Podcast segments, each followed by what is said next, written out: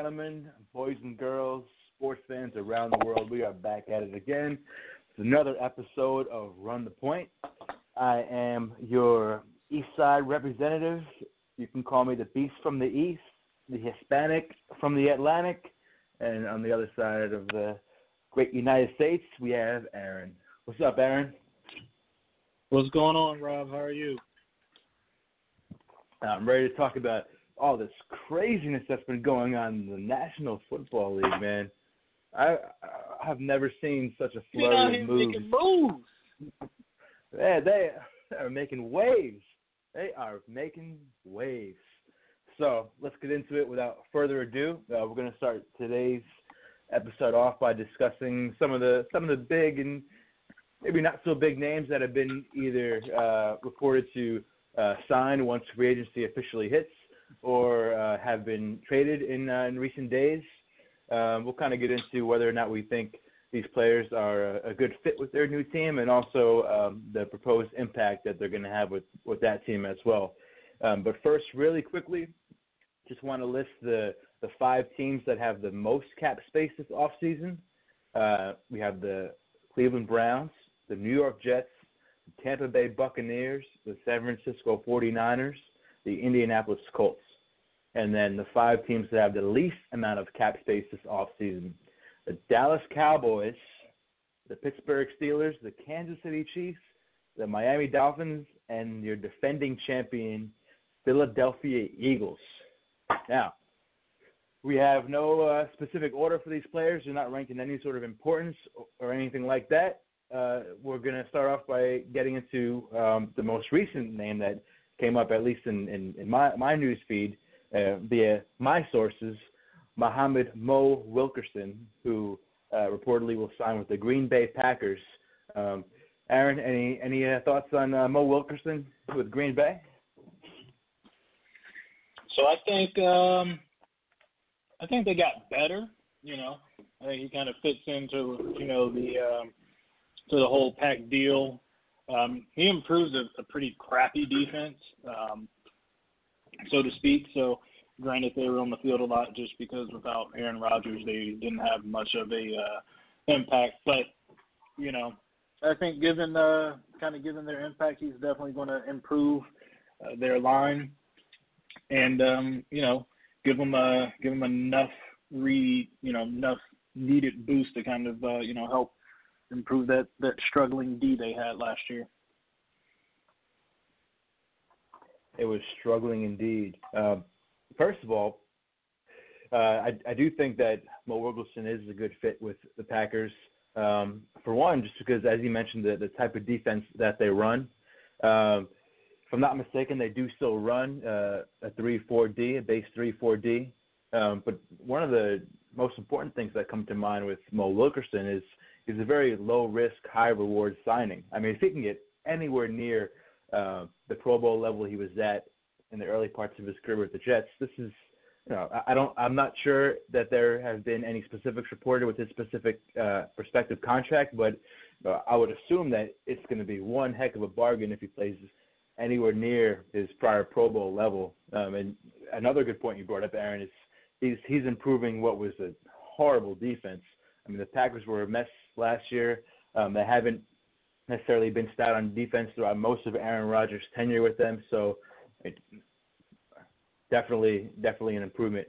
Uh, as far as his impact, whenever I think of the Packers, the first defensive name that comes to mind after all these years is Clay Matthews. I'm still a little bit bitter that the Saints didn't draft him years ago. But if, if you can add to the, the stoutness and the dominance of the Packers D-line, uh, you know, especially the, the in the in the middle, uh, it's going to free up some space for – for pass rushers like a Clay Matthews. And perhaps if those Packers can be disruptive and opportunistic, I don't think they're going to be uh, a very good defense, but definitely one that can be opportunistic. And you know, with an offense led by Aaron Rodgers, that's really all you need is you know, to win the turnover battle, and you have a pretty, pretty darn good chance to win in most games.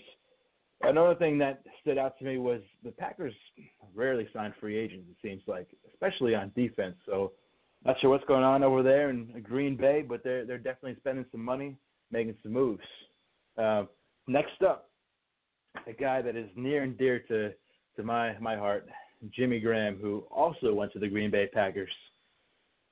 Any specifics on Mister Graham? What do you think?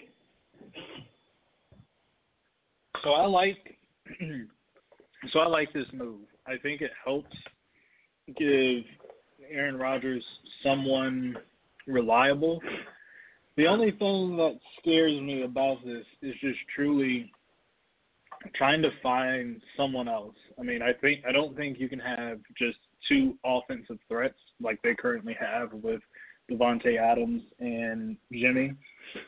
So, I, you know, and, and to me, it's the only thing is is that Jimmy is um, he's almost kind of a one-trick pony. He's not a great, you know, route runner. He's just more of a big body to where it's just kind of you throw it up and he'll catch it. Uh, you know, he's not known for, you know, kind of his uh, shifty moves or, you know, route running ability.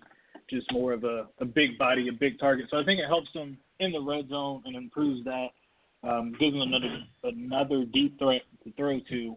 Uh, but I just kind of fear without getting, you know, someone else to kind of help free up some space.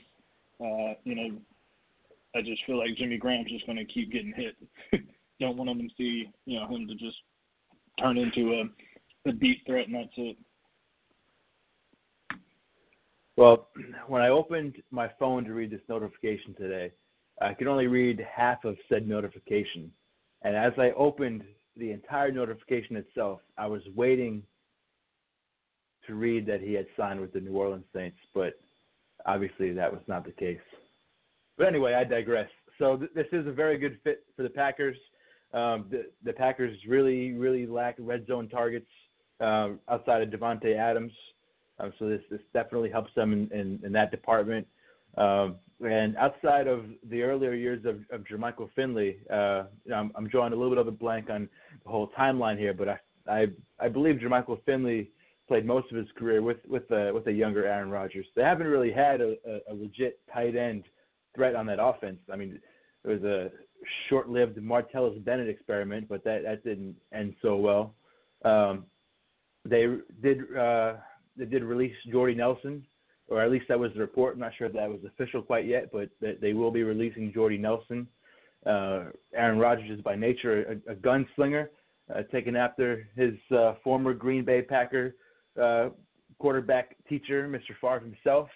Um, another thing is Jimmy Graham is not going to block. That man does not block. But it doesn't really matter because the Packers do not run. So match made in heaven, I guess. As far as his impact, Aaron, you touched on, on the red zone, and I, I brought it up a little bit myself. He's, he's definitely going to aid them in the red zone, um, especially being that the Packers lack a formidable run game. Uh, he's also going to help with their third down efficiency, uh, add another dimension to that offense. And you know, the, the Packers want to want to spread the ball out. So if, if and when they, they do that up there in the in the frozen tundra, you can split Jimmy Graham out wide. So you know. Definitely, definitely a good addition, but I I do agree with the the one-trick pony assessment you mentioned, Aaron. Uh, but the Packers have a, a fairly diverse offense, and when you when you add that one trick, it's a pretty darn good one. Uh, let's go on to the Bears, who the, the Bears Bears are really making some moves, and they they're really adding to this offense. They they obviously believe in Mitchell Trubisky. They they drafted him highly. Um, You know, the jury's still out on him. He didn't he didn't show too much in one way or the other during his rookie season. Uh, but a couple guys they picked up, wide receiver Allen Robinson and tight end Trey Burton. Um, thoughts on those two guys coming to Chicago, Aaron? I think this is probably one of the best free agent moves I've seen out there because, like you mentioned, so they didn't give up on, you know, Trubisky. I think, like you said, perfect analysis. He didn't show anything bad. He didn't show anything good. He kind of went out there and asked you to do uh, and kind of did what he could do. You know, he didn't turn the ball over too much. He didn't make, you know, too much of anything. But, you know, he came in and he was as good as the game manager as he could be on the Bears last year. Um, and so I think that, to me, showed a lot to us and a lot to the Bears, so it's kind of like, all right, we kind of got a guy. He's got the potential. Now we just kind of need to get him some help and put him in better situations. Because uh, pretty much all they really had last year was just the running game, um, and that was it. And so I think adding Allen Robinson and, and Bur- both Trey Burton, best things the Bears could do, get Trubisky some help, put him in better situations, and hopefully, uh, you know, they can get out and uh, get some leads and, you know, play from, you know, up front instead of behind. And I think we'll see uh, a lot, and it kind of shows that the Bears are all in on Trubisky. So hopefully within the next two years or so, you know, he kind of proves himself as a as viable, and, uh, you know, the Bears are back to being a prominent N F L uh, organization again. Another guy that uh, we can't forget, and he's he obviously is an, uh, an addition this offseason, and I haven't done research on this, but I, I, I'm gonna I'm gonna go out on a limb and say he's still under contract. This is a guy that the Bears are really high on at the beginning of last season, and he unfortunately missed most, if not all, of last season due to injury. Uh, Cameron Meredith, uh, he was he was really coming into his own. So add add another big body receiver like him to the mix, and you know, a, a decent. Decent uh, receiving corps for uh, for Mister Trubisky. Um, so, uh, with that said, I, I do think it's it's a good fit.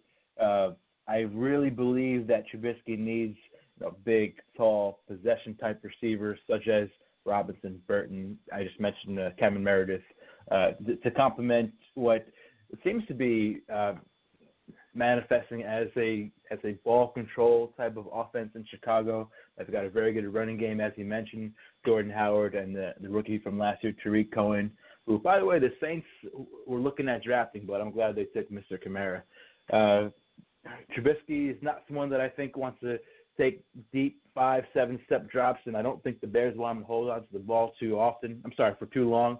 So quick reads, as I mentioned, these big-body receivers, guys who can get separation, get physical, um, and with their running game, these big guys presumably would be fairly decent blockers on the outside. So all, all these things are, are shaping up to form, as I said, a you know, pretty decent offense in Chicago, or at least the potential to be just that.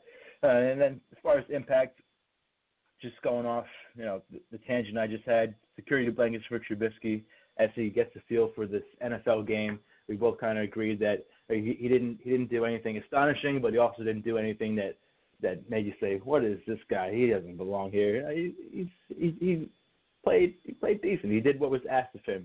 And re- one thing regarding Allen Robinson, if Blake Bortles can uh, can turn him into a decent receiver, I think Trubisky's got a shot at doing just that.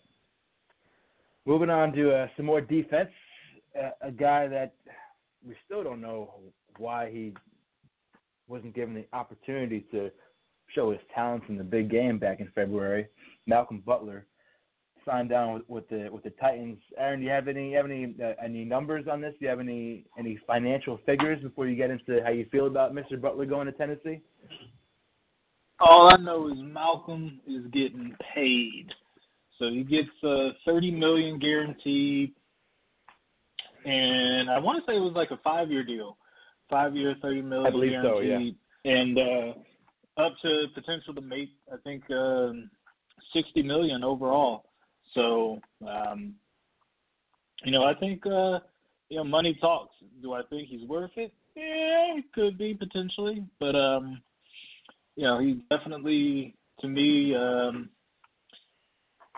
I like him. I will say this. I think going to Tennessee bids well in his favor um, because a couple of things. So I don't. So I think where Malcolm Butler struggles is when he faces bigger, taller, more stronger receivers. I think with the speedy guys, he can hold his own, just being him being a little bit smaller and uh, a little bit more physical than they typically uh, typically are. So it bids well in his favor. And kind of going to the A F C South, those are particularly, you know, the uh, the kind of receivers he's going to see, uh, you know, DeAndre Hopkins, um, you know, type guy, and, and I could see him holding on, you know, N B A, don't really know what's going on with T Y Hilton or wherever they're going to be.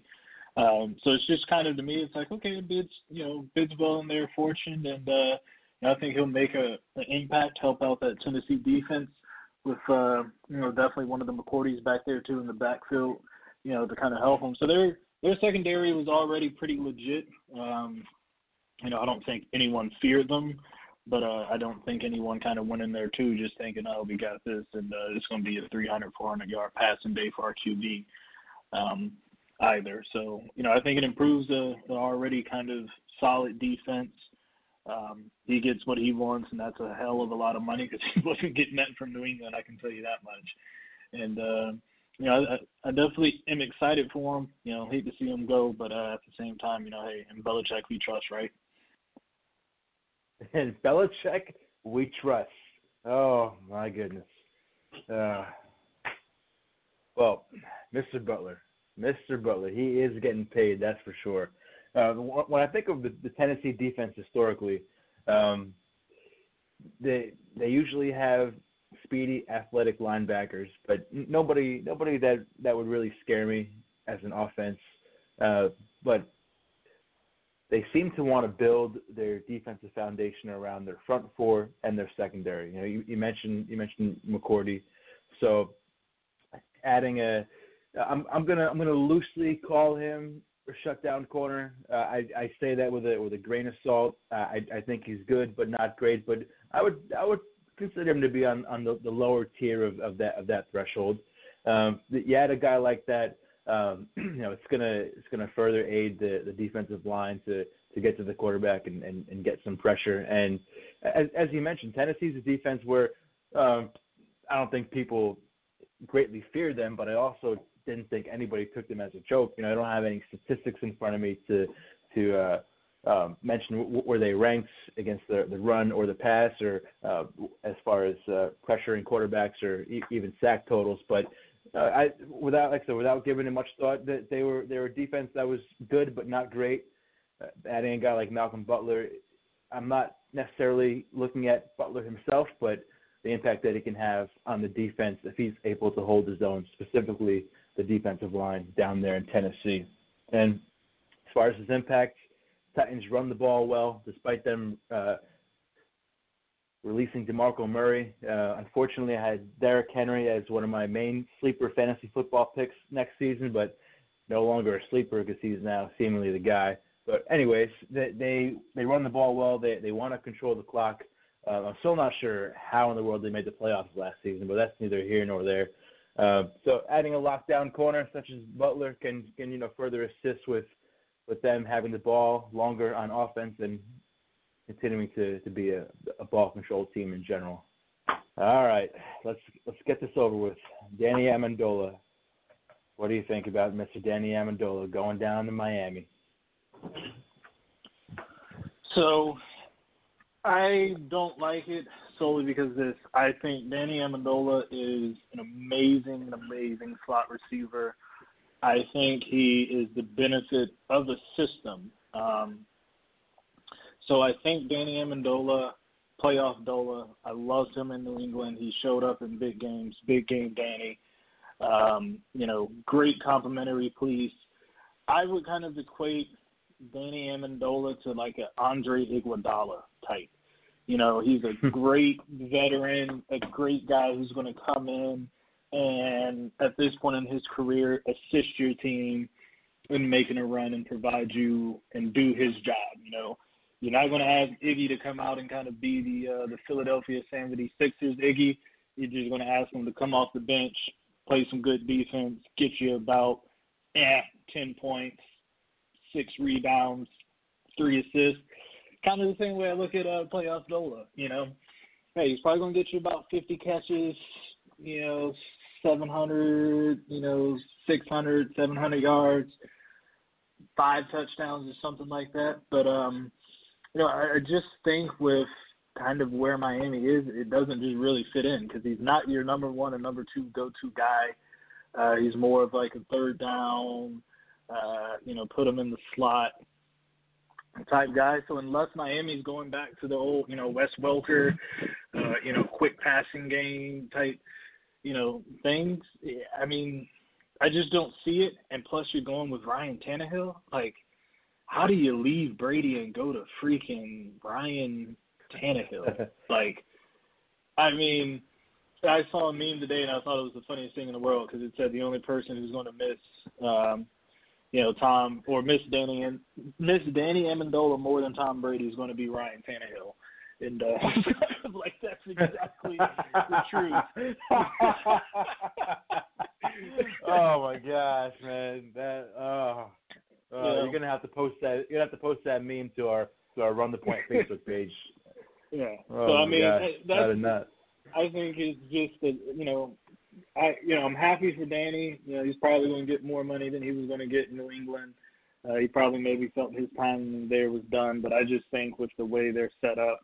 Um, and kind of their team is just not a good addition for him um, because it's kind of like, you know, hey, in New England you had Cooks, you had Edelman, you had Gronk. You know, he he was kind of like the last option almost at times, and he got put up against the bum corner, and now, uh, you know, he can win that matchup. And so, uh, and holy crap. So, you know, completely off the topic, but just because we're talking about the Patriots. So just in hot take, Dion Lewis signs four-year deal with the Titans. Ooh. Yeah. So so, so now so now the number of Patriots running backs goes from six to five. I got it. Yeah. Another thing about the Patriots. Yeah. Go back ahead. To Danny. I mean, hey, like I said, hey, I wish him the best, and uh, you know, we'll see what happens.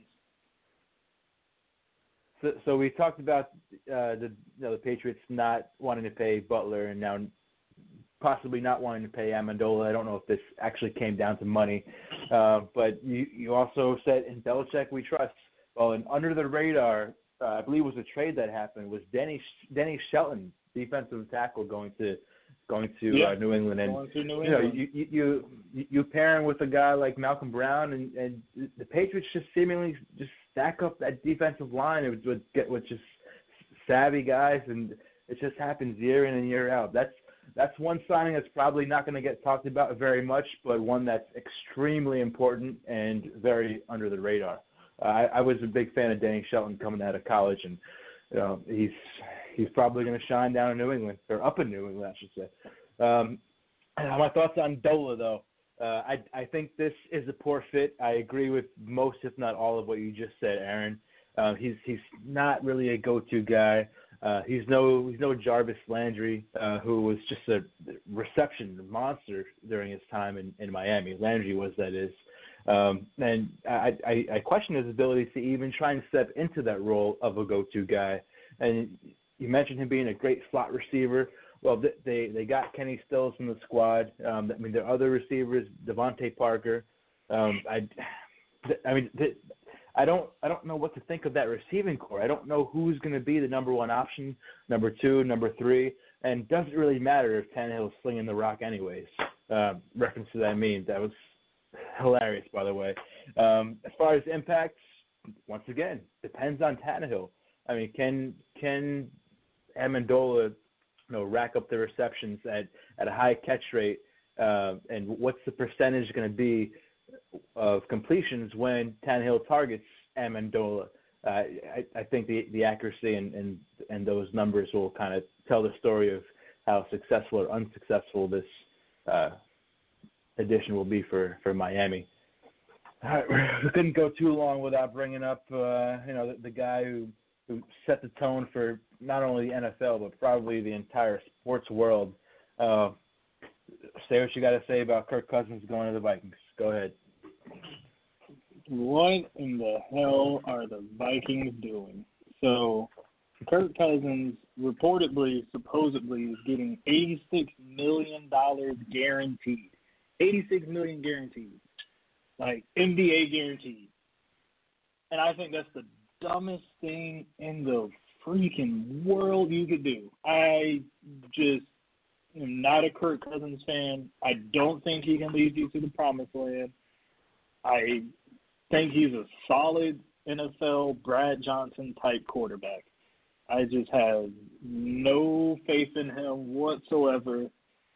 And I think the Vikes to give up on a young Teddy Bridgewater and a Case Keenum who, you know, played his ass off this year, minus, you know, one or two games, but I just and you go all in on Kirk Cousins? Like, really? I just, I mean, yeah. I, you know, for me, like I said, I'm just not a fan of his, and I think this is probably the dumbest move I've seen him. To give him eighty-six million dollars guaranteed, like, whew, that's a lot of money for a guy who hasn't shown you much. Kirk Cousins. First of all, let me just point out a couple of things that, that, I, that I picked up on uh, throughout throughout the day. Um, Kirk Cousins, he was franchise tagged twice. So we got the average of the top five salaries of quarterbacks in the N F L in back-to-back seasons. Now he now he gets this reported eighty plus million guaranteed. And when this deal is done, he's only going to be thirty-two years old, and it will be time for a new C B A in the N F L. This man is not only getting paid now, he not only has gotten paid the last two seasons, we have not heard the last of Kirk Cousins laughing to the bank. So just wanted to dish out those nuggets real quick. Uh, but, this, you know, I, I agree with, with your criticism of, of the Vikings and, you know, saying, what are they doing paying all this money? You know, we already had Case Keenum. You know, we have the potential in Bridgewater. Uh, Bradford, I, I definitely wouldn't put any stock in, into him as, as leading the Vikings anywhere down the road. But Kirk Cousins, at, just on the surface, if you're just going to going to crunch some numbers, this is a guy who had three straight years of four thousand plus passing yards and somewhere in the range of sixty-four to sixty-nine plus percentage uh, with his completion percentage. Um, and he, he wasn't exactly on some great offensive teams in Washington. So you you, you put him on Minnesota, and he's got two, two legit receivers in uh, Adam Thielen and this guy who I uh, refuse to mention his name, who caught the winning touchdown against my Saints in the playoffs. Uh, you, you have a you know a good tight end in Kyle Rudolph. You got a solid running game, especially when Dalvin Cook returns. So I'm not really sure uh, if if they're gonna hang on to the other backs they have. Uh, but you know, Latavius Murray is definitely a big physical back who is also extremely slow. But that's neither here nor there. Uh, he's he's going into a good situation. So just just at the surface, things seem to be poised to work out well during this tenure he's going to have with the Vikings. Uh, and I mentioned how he wasn't exactly on some good offenses in Washington. Kirk's finally going to know what it's like to play with the lead consistently. I would imagine, you know, the Vikings were a good team last year. I expect them to be formidable this upcoming season as well. And he's going to have a really, really good defense. So, It, it remains to be seen. Uh, you know, the, the one concern that I have would be, you know, what's Kirk going to do when things are going well and he and the spotlight's on him and he's just got to perform at a very, very high level. Whereas in Washington, there really wasn't much pressure. Hey, he was franchise tagged. He was like, ah, I got my money. Uh, the Redskins were were a bad team. You know, I think they they uh, won the division one year, eight and eight or nine and seven, but for the most part, he was kind of flying under the radar. He put up some good statistics, but how is he going to handle now being the guy and now being the guy that everyone's going to going to have their eyes on with this ridiculous money that he's stacking? All right, let's go, let's get on to some defending champion Philadelphia Eagles uh, signings. Well, one's one's a, they may both be trades. Um, both Michael Bennett and Haloti Ngata adding up to the already formidable defensive line over in Philly, the land of the cheesesteaks and the Lombardi Trophy. Thoughts on uh, on these additions to the D-line, Aaron, for Philly? So I'm going to be interested to see how this plays out for one of two reasons. So this year, Philly's D-line was kind of built on speed. Um, so they kind of went into that uh, that blitz, speed rush package, whatever they called it. I don't remember the name of it. But, um, you know, I think it's so kind of depending on how that, you know, what they want to do, because these guys to me aren't uh, at this point in their career that speed guy. Um, you know, they're more of clog up the middle type, and um, you know, I think it will work for you know you know the N F C East or the N F C least, however we want to call it. Um, but you know, in those late game pass rush situations in the fourth down where you need to kind of make a play, uh, I don't foresee these guys being on the field um, just because of that. Um, so I think it works for them if they just play them in, you know, some sort of, you know, kind of bring them in on third and short, goal line packages uh, type deal um, or, you know, specific run down uh, type things. But um, from just the overall standpoint, I just kind of – it'll be interesting to see what happens. But um, obviously having a guy like Michael Bennett on your D-line is always a plus. So I can't say it's a total fail. Um, but – just more so of uh, kind of what their role is, what their team will be, and, um, you know, team-friendly deal, obviously, because the Eagles don't have that much cap space.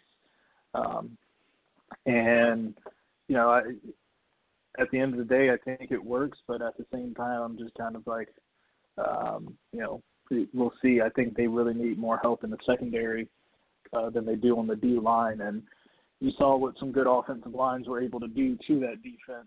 Uh, and kind of torch him for a, a lot of yards. So uh, I think that should have been more of a focus, definitely just in the N F C East with you're going up against the Dez twice a year, even though he's been lacking in production. Um, you know, and a guy like O B J and maybe a you know that healthy wideout core they had um, up in with the Giants. So we'll see. Uh, you know, like I said, I don't think it's a total fail, but Um, you know, I think we'll have to kind of say this one's a wash in my book and see how it plays out at the end of the year. I have a couple quick thoughts on, on these two guys. I think this is a very underrated in a good way, simply because I do expect them to be thrust into part-time and or specialty roles, such as you alluded to. Um, Not necessarily the, the NASCAR package. That's the word you're looking for. What is the NASCAR package? As uh, Run the Point Jeopardy for you. Um, yeah, so they they've got a lot of speed in that defensive line, and th- this this is this is what they're missing. So they're they're, they're adding to, to a weakness, if you will, and you know they're, they're going to play them when the situation calls for it. And if you have a, a couple guys like Michael Bennett and Haloti Ngata in your in your back pocket to to play, you know, for a certain percentage of snaps a game. It could only help, and the rich get richer. This D-line just gets a little bit better, in my opinion.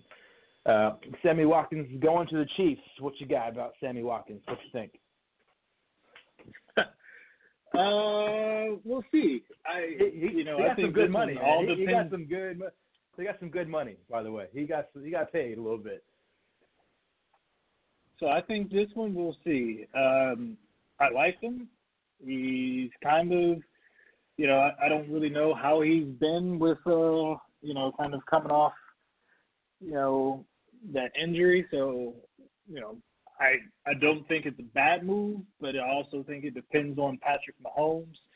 Uh, I think their offense is stacked, but then again, it's just Andy Reid, and you know he's going to find a way to lose in the first round of the playoffs if they make it. Like, I'm just not an Andy Reid guy. Um, to me, he just reminds me of Jeff Fisher. You know he's going to go seven and nine, eight and eight. Um, you know, so for me, it's just like, yeah, cool. I mean, they had a great offense last year, and where did they end up? So just like now we're going to a rookie quarterback and just adding more pieces.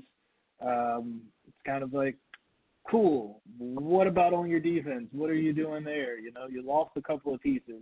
So, I mean, at the end of the day, they'll probably start off hot and be amazing, and then at the end of the year, you'll just, like, you know, they stop running the football, and then they're asking, you know, Patrick Mahomes to throw it forty-five to fifty times um, and, you know, run some sort of funky spread option with, you know, Tyreek Hill in the backfield uh, and then spread them out and put them on the center. Like, what the hell are you doing, Andy Reid?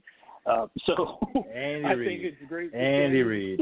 for Sammy Watkins, but, you know, they got Andy Reid there, and he'll find a way to screw it up. So at the end of the day, I think it'll be a total fail. So I'm gonna I'm gonna have to uh, respectfully disagree with you, but uh, first let me just report the numbers here. Three years, forty-eight mil with thirty guaranteed, which I think is a bit much for Mister Watkins. But um, a couple points here. Um, why I think this is this is gonna work out is because the Chiefs were lacking a big physical wide receiver to complement, as you mentioned, Tyreek Hill that can separate at the line of scrimmage. Um, and I think he's going to free up space for Kelsey because with, with Tyreek Hill, um, with with the, the running backs that they had, with the type of offense they run, uh, Kelsey was really the only one that was, despite his, his Pro Bowl level success and you know, just his just his prowess throughout his career, Kelsey that is, he was really the only one that was threatening with those underneath to kind of mid mid level routes. So you had a you had a guy to kind of take some of that pressure off Kelsey, and offensively, I think this is a good move. But I do agree with you that they, they really didn't do much to help their defense, which was shredded last year, especially once uh, Eric Berry went down. They, they they did lose Marcus Peters in the offseason, which we'll get to in a minute. Uh, give us give us a quick words, uh, a few quick words on Case Keenum going to the Broncos. So I like it. I do. Um, I don't think. For me, I, I think it's better than what they had, obviously. Um, you can't get much worse than what Denver had at a quarterback. So I think here they get a guy who is good. I don't think Case Keenum is great, uh, but Case Keenum showed you a lot this year to where uh, you put the right pieces around him, um, and he can he can do good. So I think they've got that. Um, I think the only two things that worry me about this is, like I've been saying, is Denver's defense is getting old, and Denver's defense is starting to get figured out. Um, and we started to see it last year. And so that, to me, worries me because if they're trying to rely on their defense, I don't think they're going to be as great. And then the other thing I think that this causes problems with is Denver doesn't have a running game. Um, and, you know, years past, that's what, you know, when Elway was there at quarterback and they had Terrell Davis and Rod Smith and Ed McCaffrey, um, you know, they had some solid running backs. And ever since then, they really haven't had anybody. I know Clinton Portis had a couple of good years out there. Um, but I think they've just really been lacking in that position, um, you know, so to speak. So it will be interesting to see if they can't find a good, you know, young back. Uh, maybe to add to kind of help them out because uh, I think you know anybody besides probably the top three quarterbacks in a Brady or Rodgers or a um, you know a Breeze you can ask to just kind of go out there and say okay hey you don't got a running game but go win me this game anyway uh, and there are a few guys in the league who could do that so um, you know it'll be interesting uh, but I think Case Keenum you know I think you see a drop off from where he was at. Uh, with the Vikings, but um, also just say, too, it's not completely all on him. I just think uh, Denver is more so trending down uh, than they are trending up, and the Vikings were more so trending up uh, than they were down, so we'll see. I've been on record saying that I've been heavily critical of Denver for not bringing in a veteran quarterback after – they won the Super Bowl with Peyton Manning, and Peyton Manning subsequently retired. Now, Case Keenum, I don't. It's better than what they had. You're right, but I don't think this is going to work out as well as people may think because I think Denver just needs a veteran who's got just a little bit more to offer than Case Keenum. I, I don't know who that who that could have been, but I just think they need a little bit more than Case Keenum to stay afloat because they are a team, as you said, that's trending down rather than up. Um, and Case Keenum excelled in, in Minnesota where everything was in his favor. It was the perfect environment for Case Keenum. Uh, and also, another thing about Case Keenum, I don't know, I don't know if he's going to be able to handle things when Denver's D isn't quite as good as it has been in years past. He put the put the game on Case Keenum's shoulders. I don't know how he's going to respond. Uh, But we'll see. We'll see. Definitely better than what they had. That, that's that's that's for certain. Richard Sherman going going back back to Cali. Cali. What do you think about Sherman going to the Niners? So I like this. I like it a lot. The only thing that worries me is him. Um, you know, he'll be thirty. He's coming off, you know, the Achilles, which is not, as you can tell, as a field. Physical therapist is just not a easy injury for a guy in his thirties just to come back from. It could go fifty-fifty. Um, but I think, you know, he's also had some bone spurs in the other foot um, as well. So I think it kind of truly depends on Sherman. I think this one's just going to be all on him. The Niners defense has been solid. um, you know, I just think giving their roles on offense has really caused them uh, to play. But I think we saw it the last couple of games with Jimmy G. Uh, he revitalized that whole team, and that defense just started playing better. Uh, you know, it seemed like the O-line started blocking better. It just seemed like everything started to fall into place uh, when Jimmy G got there, and that team got revitalized. So I think it's bringing another guy in like Sherman, who's a high-energy guy, who's going to be in their face, um, you know, not afraid to speak out. He's back in his hometown, so to speak. Um, you know, Stanford guy, so coming back to the area. Uh, you know, he kind of fits in. He knows it. So um, for me, I, I, li- I like it. You know, he doesn't. He stays in the same league, so he's kind of facing the same teams. Doesn't really, you know, he already kind of knows what the Rams are going to do. He knows what the Seahawks are going to do. Um, you know, he doesn't really have to worry about what the Niners are going to do because he plays for them. So, you know, I think that aspect of it works well in his favor too. Um, so it's not too much of, you know, new system, new schemes, all that other stuff. Um, so I think it, it just truly depends on Niners. Uh, I mean, on the Niners, I truly think it just depends on Sherman, how he bounces back from this injury. Uh, but, you know, he's got a three-year deal. Um, so worth a couple, couple, I don't remember what it was. I think it was like thirty or forty million or something like that, thirty-six million. But uh, so he's got a team-friendly deal as well. I think he's probably averaged about ten, eleven million a year, uh, which isn't bad. So, hey. Make the impact, Sherman. I, I like it for a couple quick reasons. The the Niners are clearly building towards something special. Uh, but but as much hype as they get, they're still a fairly young team. And you had a guy like Richard Sherman and his veteran and winning presence. I, I, I see nothing but good things, you know, assuming he stays healthy. Uh, I, I, I would imagine he's he's happy to, to be going back home. Uh, having gone to Stanford. So uh, I, I think that it's it's better, much more so for the intangibles than perhaps the product that Sherman's going to put on the field, you know, into the into his, his thirties post, in, post uh, an, an Achilles injury. Uh, but uh, I, I definitely see this working out well in the long run. The Rams have three new cornerbacks. I don't know what's going on, but they have three new cornerbacks. I don't I don't remember last time I saw a team sign, or I believe they, they traded for one, Sam Shields, if I'm not mistaken, but Shields, Marcus Peters, and Aqib Talib, three new quarterbacks coming to L A. The, the Rams are getting a new stadium. The Rams are getting new cornerbacks. The Rams are just the, the Rams are just a, a, a sexy pick nowadays.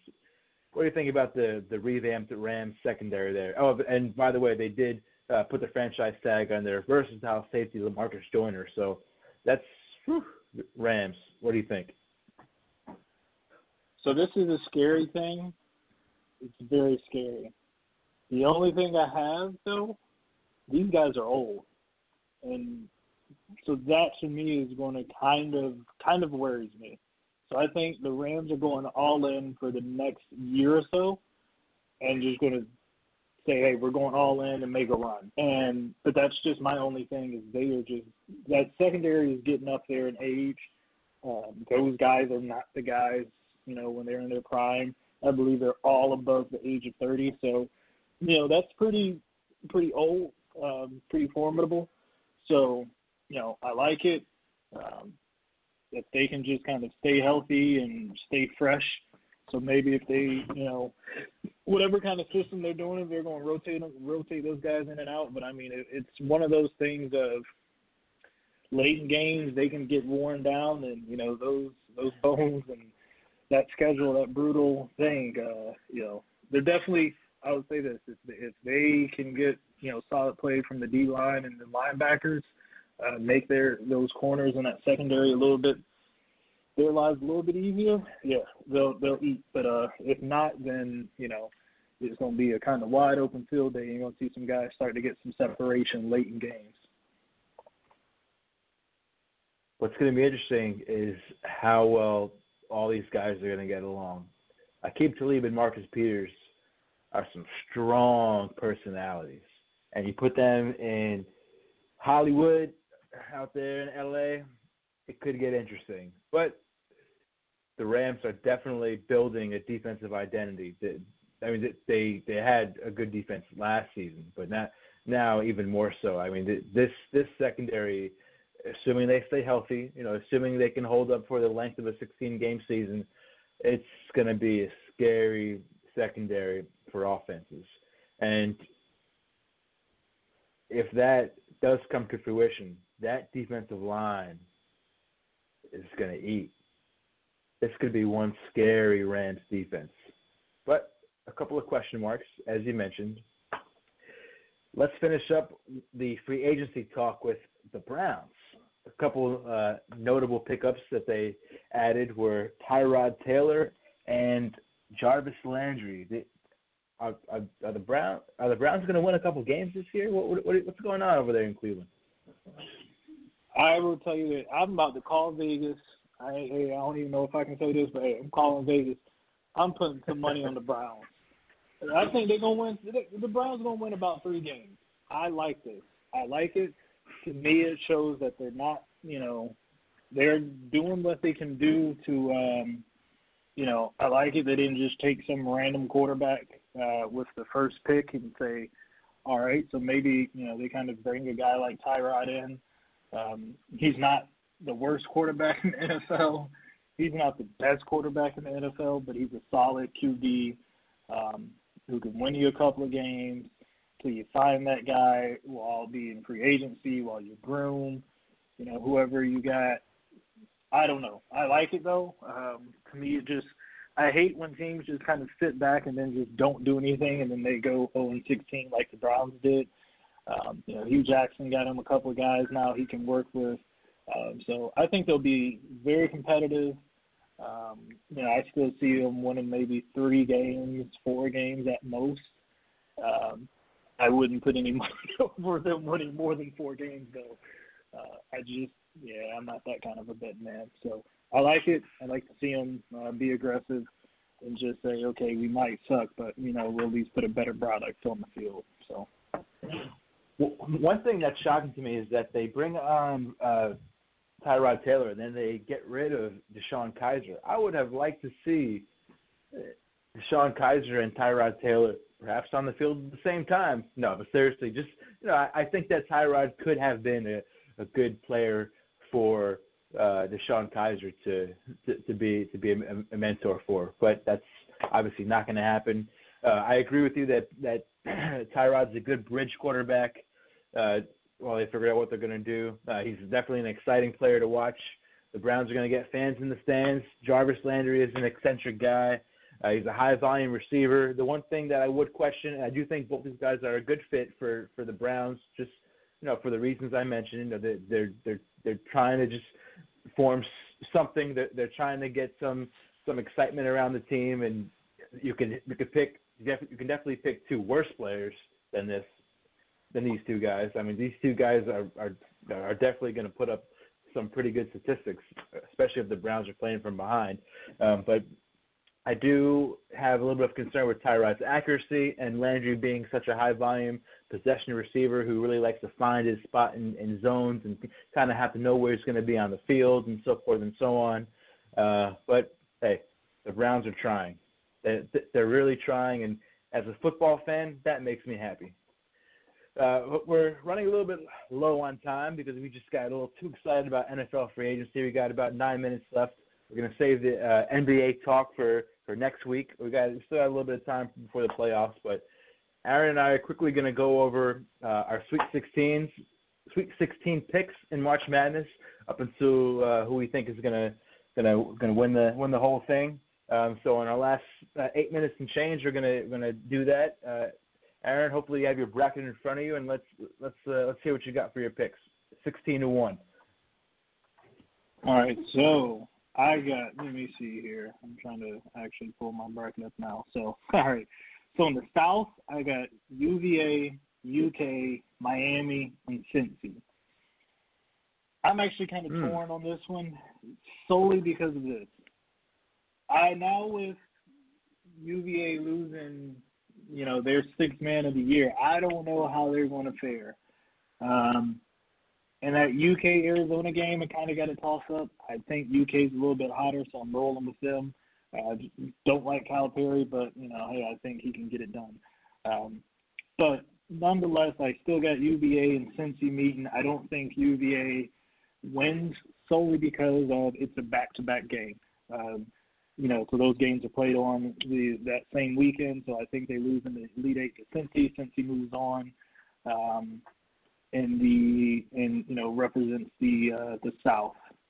So coming out the West, my Sweet sixteen, Xavier, the Zags, Michigan, U N C. Got an Xavier U N C meeting in the Elite Eight with U N C moving on. Um, out of the Midwest, I got K U, Clemson, Michigan State, Duke. I got Duke beating Michigan State, beating K U, uh, and the fandom, hold'em goes to Duke moving on. Uh, out of the Midwest, bringing it in. Uh, from the East, I got Nova, Wichita State. My sleeper, Florida, and Butler. I got Nova and Florida meeting uh, with Nova winning that one. So I got Nova, Duke, U N C, Cincy in the Final Four. Nova moves on. U N C moves on. Nova, so the last two uh, national champions meet in the championship game, and I got Nova winning it all uh, this year. Oh, my goodness. Oh, my goodness. Nova. I'm going to have to say no to Nova. As as a as a Temple grad, I, I can't I can't put put Villanova as, as, as my winner. Uh, your our brackets couldn't be more uh, unalike. So, in, the, in the South, I've for the Sweet sixteen, I've got uh, U V A, Kentucky, Miami, Florida, and oh, I I just got a feeling about those Texas Longhorns. I don't have the time to get into it right now, but but but you're going to learn. You're going to learn today. You're rolling with Shaka Smart. You're going you're going you're going to learn today, man. You're going to learn today. I'm telling I'm telling okay. you. I'm telling you. Shaka's Shaka's going to Shaka you. I'm telling you. Out of the Western region, I got Shaka's going to shock the world. Okay. Out of, out of the West, I got uh, Xavier, Zags, uh, Michigan, and U N C. Out of the East, I got Nova, Wichita State. Uh, I was talking a little bit about Wichita State last week, uh, why, why I'm a little high on them. Uh, Florida, Butler, all right, the Butler Bulldogs. In the Midwest, I got K U, Kansas, Clemson, Michigan State. I I have been known to pick Michigan State to win the whole thing on multiple occasions, and I have failed every year. Uh, but Michigan State's at least going to get to the Sweet sixteen. Duke, and then in the Elite Eight, Virginia and Miami, Florida. Gonzaga and Michigan. Mm, yes, I just said Michigan's going to beat the Tar Heels, so uh, you Tar Heel fans can just kind of hit the hit the mute button right now, or just kind of turn the show off if you want. It's okay. I understand the hate.